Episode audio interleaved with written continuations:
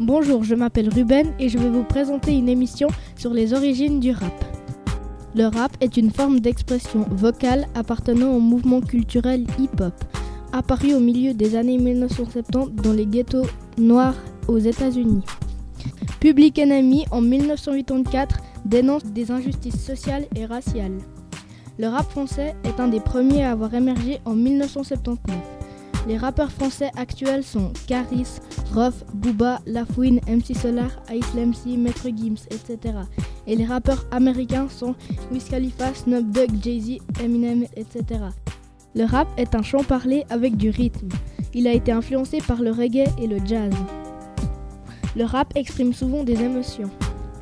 Alors que le rap français paraît bien lancé, on commence à entendre parler de guerre, d'histoire de fric et d'armes dans l'équipe.